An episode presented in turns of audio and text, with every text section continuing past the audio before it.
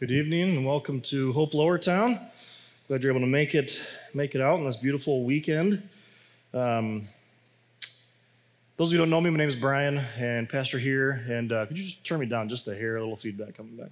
Thanks. Um, uh, let's see. I've got a couple couple announcements going on. Um, on Tuesday, it's National Night Out. Um, I would encourage you to get out, meet your neighbors, do that kind of thing, hang out. There is um, a, uh, big kind of cookout, grill out that's just right out here in this uh, in this park right here. And uh, people from this community and the neighbors just from right next door and that kind of thing, we will come out and eat. Um, traditionally, we've kind of helped as a church, First Baptist, with clean up and set up. And if you're able to do that, that'd be great. If you can help out, um, I'll be there the whole night. Um, and then uh, I wouldn't mind even just walking down to Mears Park and just uh, talking with some people and and that kind of thing. So if you're able, if you don't have your own kind of neighborhood parties, feel free to come out to that. We'd love to love to have you. Um, uh, again, on August 25th for us, uh, we're going to be switching to the morning. And um, just as a result of being in the morning, and I know different things are going to happen, and we're going to have more uh, families, it's just going to be a lot more convenient for younger kids. Um, so if you're like, man, changing baby diapers is not my thing, but teaching Sunday school to little kids, that I can do um, we would love to have you uh, possibly join our team. And uh, it wouldn't be the more people that, that we have, the, the less you have to do it. Not that you would like don't want to do it. That's not what I meant. But uh, we can get on a rotation, that kind of thing. So um, Amber Schmidt, if you don't know her, she's right here in the front. Her husband Mark. Uh, if you're interested in that, just talk to her um, or email her. I believe her email is in the back of the, the handout as well. Um, so we can do that. And then, uh, and then, what's that? The cookout? I don't. Oh, oh, we start at 8:45 and then we'll be done at 10 o'clock. So 8:45 to 10 10 o'clock. Um, nice, nice and short. So it'll be a little cooler in here. I'm assuming in the mornings. Um, and then uh, uh, Annabelle actually told me that Rosie um, right now is, is actually very sick. Uh, just her diabetes jumped up, and so I actually wouldn't mind just praying for her right now. If you know her, she usually sits right up here with Rosie and or with uh, Annabelle. So let's just pray for for Rosie and and um, and for healing. Let's pray. Father, thank you for um, our dear sister uh, Rosie. It's just been a joy to get to know her uh, over the last few years, and uh, smiling face and clapping hands, and and uh, just thank you for her. You just got to just pray for healing uh, with with Rosie right now. I just pray that whatever is going on in her body with the diabetes and and things going on, um, that you would just be with her, be with her son, who's watching her right now. That you just um, help him to give her the proper care uh, that she needs, that she would be able to uh, make a full recovery from this, and that we would see her again uh, soon. So, God, we, we thank you, we praise you uh, for being our great physician, and uh, just pray uh, all these things in your name. Amen. Okay, again, we've been in the series of Hey, I have a question. I think this is week seven. I don't really remember. Um, this says five weeks ago. That's incorrect. I've been using the same slide. I forgot to change that one. So, six weeks ago, so this is week seven. Uh, we talked in this one, right? Is the Bible reliable guide for my life? My life, and so all the topics that we've been looking at, um, if it's if it if it wasn't there, um, if we, if we can't clearly see this in Scripture, and if it, if, if the Bible isn't actually teaching this, then how can we know it's true? Um, and so, I, yes, the Bible is a reliable guide, and so therefore, other things that we study and look at, um, I believe is true and trustworthy and good. Um, and uh, so this week is going to be why would God punish anyone if God is love? Um, not really going to be talking a whole lot about heaven and hell. Um, I'm not going to be looking at what's heaven going to be like or what's hell going to be like. I think that's a different question. And I don't think that's really what this question is that we fielded from uh, one of you um, is that why would God punish anyone if God is love? Um, and I, I, forgot, I need to make a, uh, an apology for last week. If you were here, I, I misspoke. Um, I, I, wasn't sure if I did. Angela thought I might have, but she wasn't really sure. And I went back online and I totally misspoke last week, so I want to clarify something. I was talking about, if you weren't here, it's okay, but we're just talking about women uh, in, in the church and their role in the church and that kind of thing. And I'd mentioned that the church here, First Baptist, that we rent from, they are uh, in the category of egalitarian. And I said, I would much rather partner in ministry with people who are traditional, which means like women can't do anything. And that's not what I meant. I meant I would much rather partner with the church, like an egalitarian church that we rent from, that's what I meant. Just want to clarify that. Um, so if you heard me say exactly what I said, It's not what I meant uh, at all. I think you probably figured it out in context. I know I do that a lot, switch names around and that kind of thing. So forgive me uh, on that. Okay. Uh, moving on here. I know it's hot. There's water over here if you need it, um, but uh, let's let's get going here. Okay. Um, there, this is a difficult doctrine. Actually, when I got this question about man, God's love, I thought, man, what? An, that's actually this is going to be an easy, like home run, nice walk in the park, just easy sermon. And then I, as I got into this, the, the doctrine of God's love is actually really difficult. Um, and I, I mean, it's like no, diff, like difficult. Like we talking, we're not talking like predestination or the problem of evil. We're like God's love. It's got to be simple, right? Well, um, I, um, I, I haven't read this book cover to cover, but this is by C.S. Lewis called The Four Loves, and um, it's just a tiny little book. But he he starts out just in his like introduction, uh, right the, uh, the the prologue that nobody actually reads. Um, he says this. He says, "God is love," says Saint John or John in our gospel. God is love, says St. John. When I first tried to write this book, I thought that this maxim would provide me with my very plain higher high road uh, through the whole subject. I thought I should be able to say that human, human loves deserve to be called loves at all, just insofar as they resemble the love which is God. Okay, so just saying that human beings can love the way that God is love. That if our love for anything else resembles that, then, then yes. And he says, the first distinction I made was therefore be, between what I called gift love and need love. All right, just, just freely giving of love and then saying, no, I actually need your love, a small child would need uh, their parents, right? And then he spends the whole book talking about that. Um, but then uh, just a couple paragraphs later, he says, the reality is far more complicated than I supposed. And so C.S. Lewis saying, I'm just going to write this book about God's love, and then, wow, this is actually a difficult topic. And, and why is that? Well, I think there's a couple reasons, but when we look at just culture around us, and this is, I'm going to be, I'm going to, I'm, i can get kind of nerdy. So if you're not into movies, if you if you like reading books or whatever, that's fine. Okay, but I, I like alien movies. Okay, um, so Signs, Independence Day. I actually have never seen Alien. I love the tagline on it though that says, "In space, no one can hear you scream." It's like, except you can hear everyone scream in the movie. I'm guessing it's probably not just silent, but whatever. Um, and, and here's the thing, here's my point with this, right? We have alien movies like, like these or like these, right? The Avengers movies, Contact. Uh, if you've, you've seen that one, that's an old, that's an old one. Um, and then the new one, which is exactly the same thing, um, is Arrival, a more popular one, where what happens? These aliens, these life forms actually come to the world these higher beings and they enlighten us, right? They they help. They choose to help out humanity. And in alien movies, it's it's why is it always one or the other? One is we're gonna kill all of you, another one's like let's help you, right? There's no like middle ground other than ET.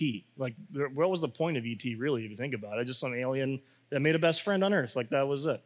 Um, kind of like Mac and Me. Any Mac and Me fans out there? No? Okay. All right. We're going to move on. Um, but this is, this is interesting, right? Because when we think of some higher power or something out there that even within the culture, it says, well, they, they must be good. They must be all loving. And all they really want to do is, is help us deep down inside.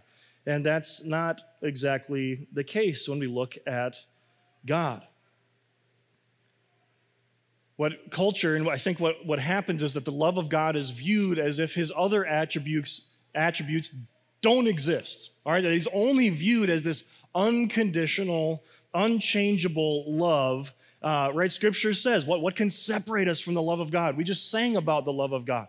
And all these things, man, you can't be plucked out of God's hand. He, he loves you so much, right?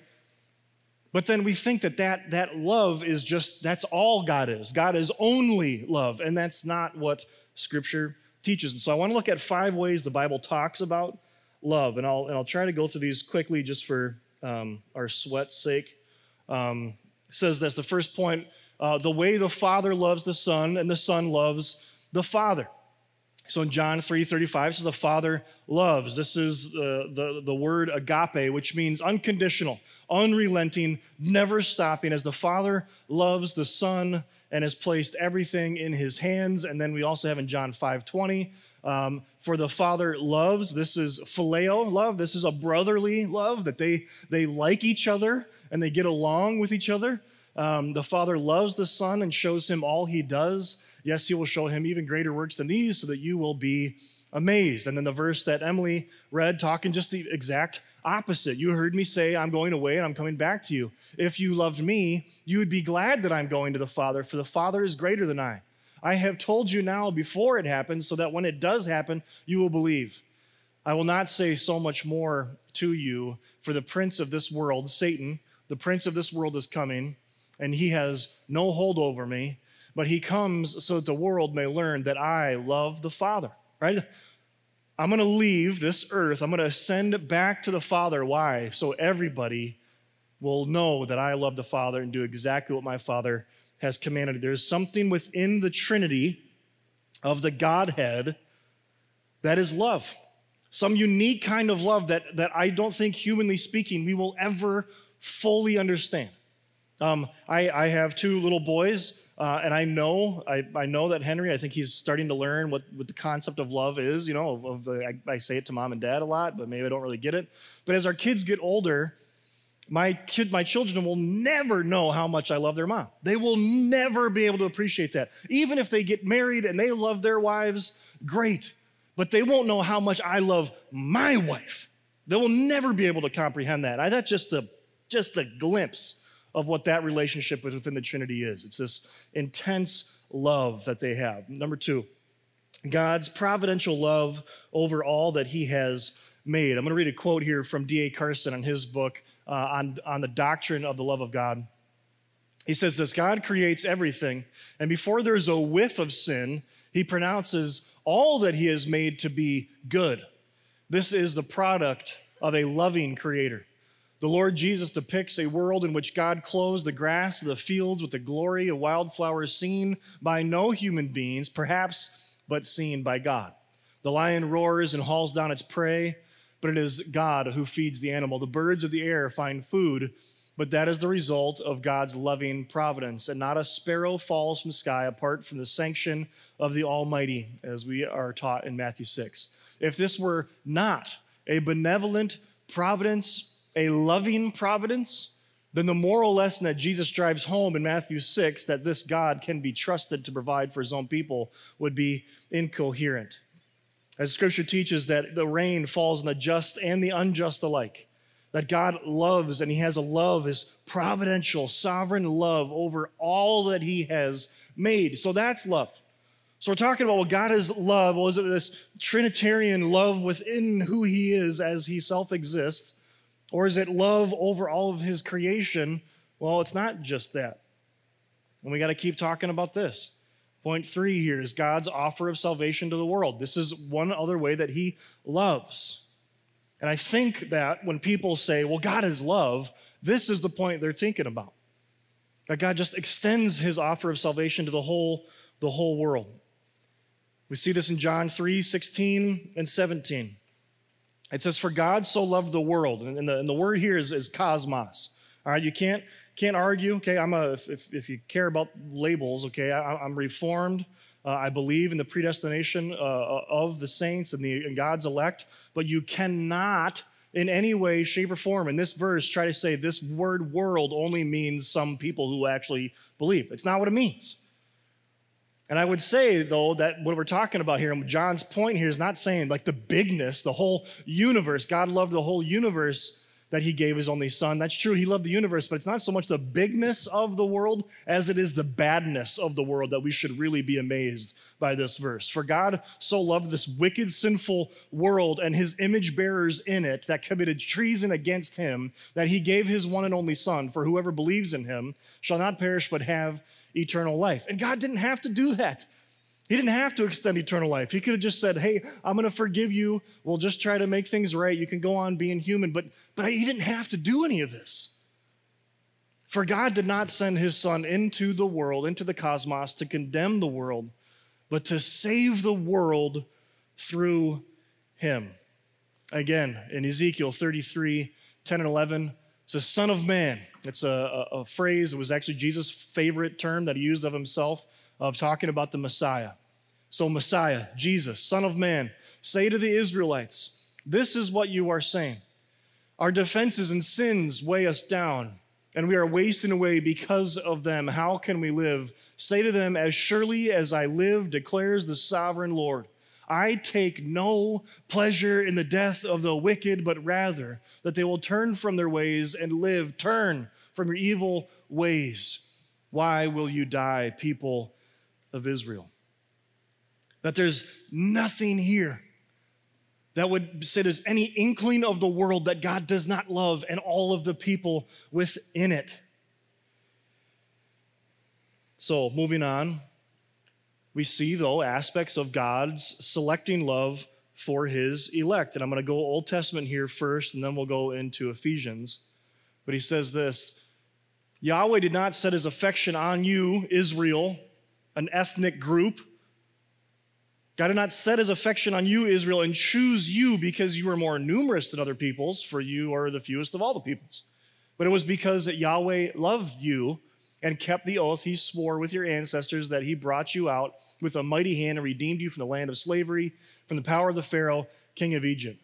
And uh, again, in Deuteronomy 10, and, and Yahweh your God belong the heavens and even the highest heavens, and the earth and everything in it. Yet Yahweh set his affection on your ancestors and loved them, and he chose you, their descendants, above all other nations, as it is today.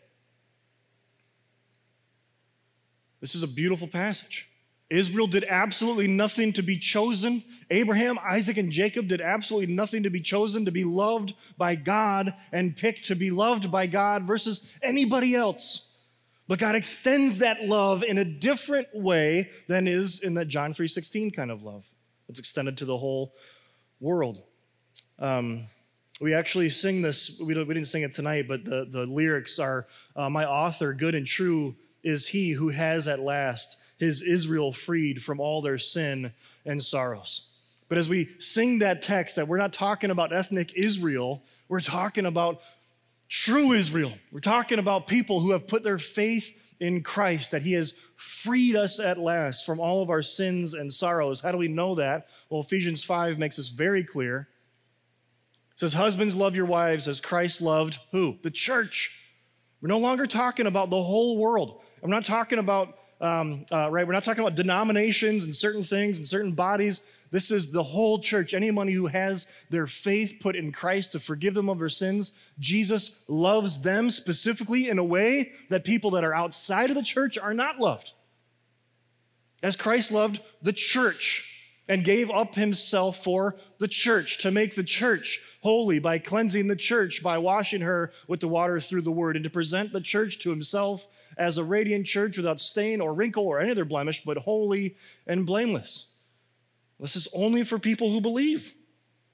In the same way, husbands ought to love their wives as their own bodies. He who loves his wife loves himself. After all, no one ever hated their own body, but fed and t- care for their own body, just as Christ does the church.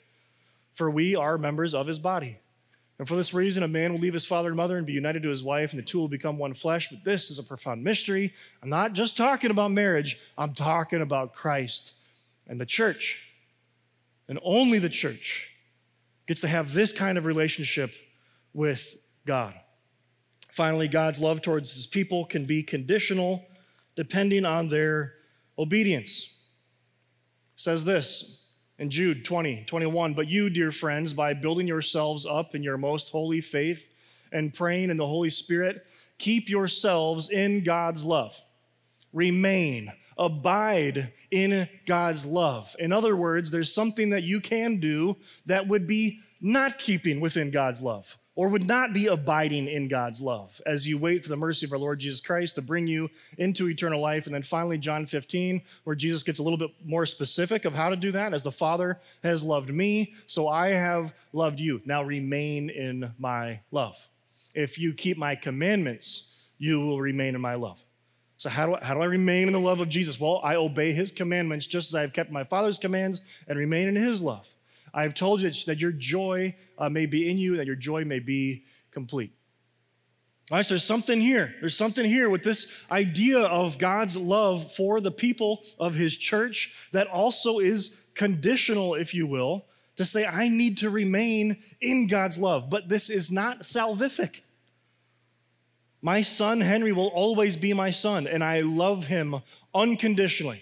There's absolutely nothing my son could do or say that would make me stop loving him.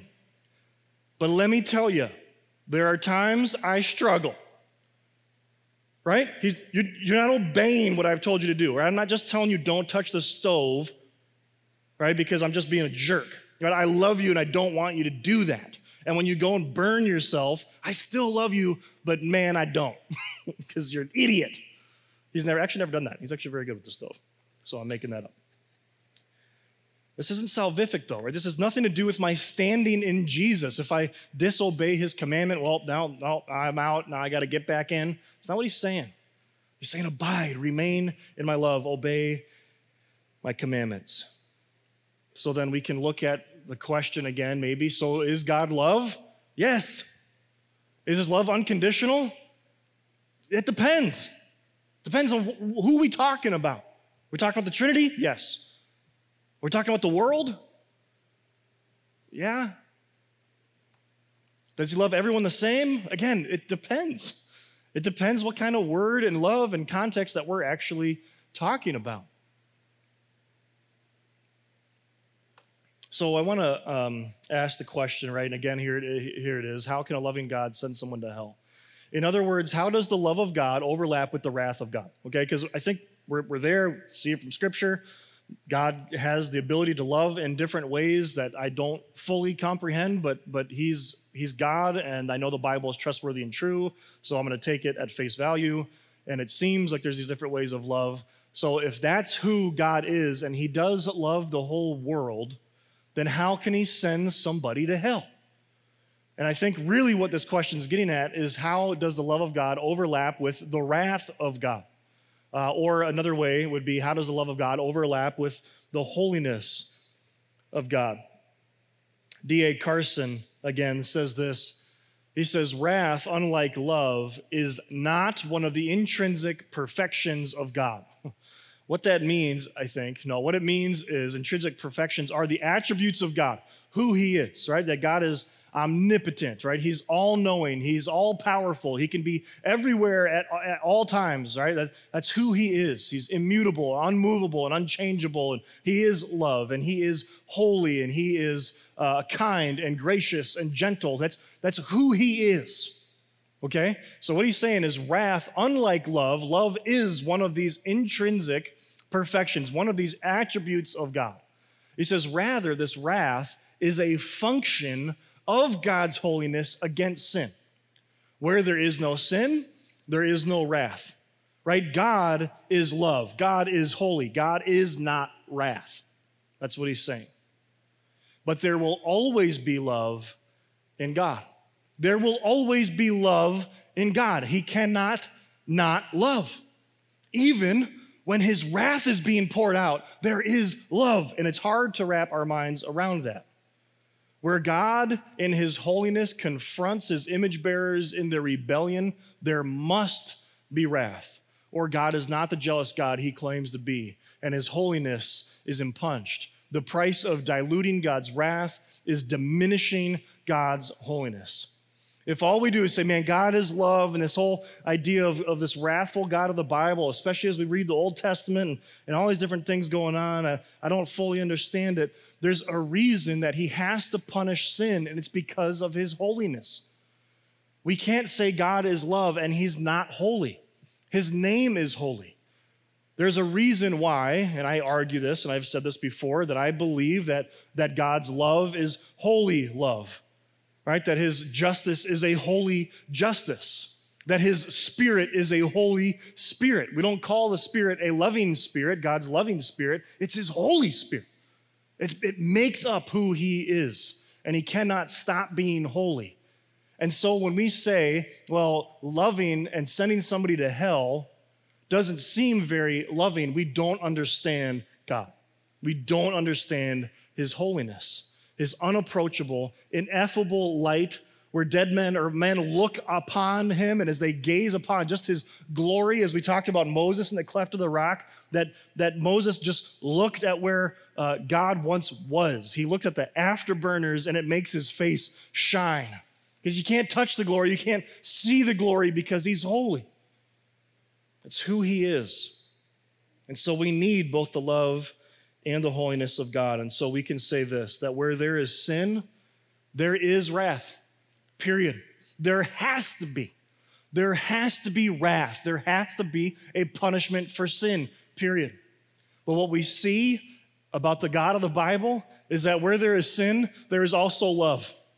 There's also love extended to anybody who would believe that Jesus Christ, as he's nailed to the cross, in this heinous act of murdering the son and child of God, God Himself in the flesh, as this act is going on, and there must be punishment for sin, there must be wrath, that a loving God says, I'm not going to punish the people who deserve to be punished, I will punish my son instead. I may have shared this before. This is my, my, my testimony when I got saved. My dad was a pastor, and and um, the little little church in Bloomington, Illinois, and um, my uh, my dad was telling this story, and and and he used me as a, his illustration. And anytime if you if you grew up in the church, if like you know the pastor like calls you out by name, it's like eh, what I do, right? Um, uh, just like school, you know, it's like John. It's like uh, I didn't hear the question. Um, is that what you did? You do that a lot? Yeah. Um, so my dad is giving this illustration, and he said um, he said if if if an individual were to, uh, uh, God forbid, right, throw, throw a grenade in the middle of, of this, this auditorium, he said, I would not uh, grab my son Brian and throw him on the grenade to save all of you. He's like, I wouldn't do it. He said, but he's like, the first thing I would do is go grab my son, and I would be the first one out the window with my son, right? That, he said, but that's, that's exactly the opposite of what God did, right? He takes his own son and he puts him on the cross because there needs to be punishment for sin and says, That's the punishment, that's the wrath, and I'm going to pour it out on my own son because I love my creation and I want them to love me back. We sing this song, Beautiful, Scandalous Night. And I just want you to think of the dichotomy here between the Father and the Son of justice, of wrath, of punishment, and then freedom that we have in the blood of Jesus is going up to the mountain of mercy. To the crimson perpetual tide, kneel down on the shore, be thirsty no more, go under and be purified. Go under the bleeding body of Jesus. Follow Christ to the holy mountain, sinners sorry and wrecked by the fall. Cleanse your heart and your soul in the fountain that flows for you and for me and for all. At the wonderful, tragic, mysterious tree on that beautiful, scandalous night, you and me were atoned by his blood and forever washed white on that beautiful, scandalous night. In the last verse here, you carry the sin of mankind on your back, and the sky went black. As God's pouring out his wrath, everything goes back to the beginning and is chaotic as God's wrath is being poured out, and again, going up to the mountain of mercy, go to the crimson perpetual tide, kneel down to the shore, be thirsty no more, go under and be purified. We can think this, maybe some of you do, and I know I've struggled with this, right? I'm cool with Jesus, but not God. I struggle with a loving God. How can there be sin in the world? How can there be any of this if he's, he's just full of wrath? But we can't do this. We can't be cool with one and the other. Again, we're not going to get into the Trinitarian debate of they are the same, but they are. We have to say that God the Father, as a loving Father who loves his Son and willingly says, Jesus, I want you to suffer because I love them. He sent them. As Jesus is praying and he says, God, is there any other way? Do I have to die a bloody death on this cross? Let this cup pass over me but not my will be done, but your will be done. And God's will was that Jesus would die for our sins because he loves us. We cannot separate the two. God loved you so much that he chose to pour out his wrath on Jesus if you have faith in who his son was and is. What God had the right to do is pour out his just wrath on us, not his son. Finally, I want to end with this quote by C.S. Lewis. Just love how he words this. Think about God the Father, God who needs nothing, loves into existence holy, superfluous creatures in order that he may love and perfect them. He creates the universe, already foreseeing the buzzing cloud of flies about the cross, the flayed back pressed against the uneven stake, the nails driven through the mesial nerves. I don't know what that is, but it sounds painful. The repeated incipient suffocation as the body droops, and then repeated torture of back and arms as it is time after time for breath's sake hitched up. If I may dare the biological image, God is a host who deliberately creates his own parasites, causes us to be that we may exploit and take advantage of him. Herein is love. This is the diagram of love himself, the inventor of all loves. And say, I don't understand the problem. I don't understand where evil came from. I don't understand why the world is like this. But what I do know, what I can believe on, is Jesus. And I can believe in this because it's exactly what the Bible teaches. When I was uh, in uh, college, I went to a, a really conservative uh, Christian school for a while.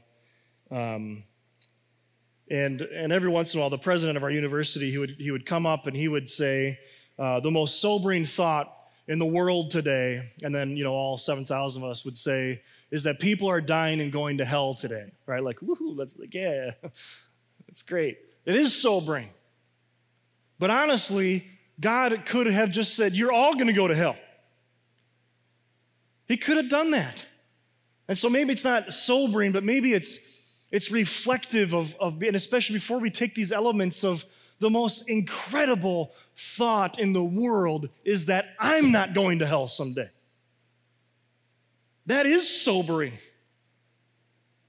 because he loves and he gave himself in love for me. So, gospel application God loves you. You may not feel it right now. You may not feel it sometimes. You may not understand how, how can this be? I'm telling you right now, because of what the scripture teaches, that God is love and he sent his son to die for you, that God himself set his life aside for you. And at the same time, God is holy.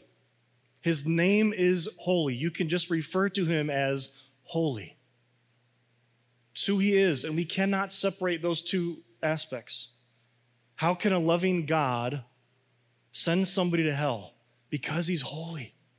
And sin can have no part of what he is. And that is why only God himself could save us. We're going to take these elements in just a minute and just look at the blood of Christ this juice that's representative of the blood of Christ that was shed for our sins, that paragraph of C.S. Lewis, just this bloody image, this horrific image. It's where we get our word that's, that's excruciating pain. It's, it's crucifixion. It's what Jesus went through, and that's what these elements represent as we remember what Christ did for us with the body, with his body represented with the bread, and the juice representing his blood. That as He instituted this sacrificial meal for us, that we could come as a community, as a body, as the church, and be loved and being perfected, being made holy in His name and through community and sanctification with one another. That we would partake of these elements. And so you don't have to be a member of this church, any church. Just ask that you'd be a follower of Jesus. And maybe you've never done that. Maybe you've struggled with the wrath of God. Maybe you've struggled with, I don't really know if God loves me. Maybe tonight could be your first time having communion with us. Will you bow your heads and pray with me? Father, I thank you for your love. I, I can't even begin to fathom now as a father sacrificing my son for somebody else. I can't even, I don't even want to go there. But God, you did that because you knew Jesus was worthy to be the lamb that was slain and receive all the power and honor and wealth and glory forever and ever. And so, God, someday we're going to see you. We're going to see your son face to face. And we will bow down as we get a, just a glimpse of your holiness. And then we will open our mouths in worship because you love us and you will always love us for all of eternity. And so, God, well, now as we take these elements, as we reflect, as we confess sins, corporate and individual, as we as we lift up our voices and sing and praise and pray, that God, you would receive the honor and the glory, for you are the only one who is worthy of our praise as your image bearers. And it's in Christ's name that we are even able to approach and pray to a holy Father. Amen.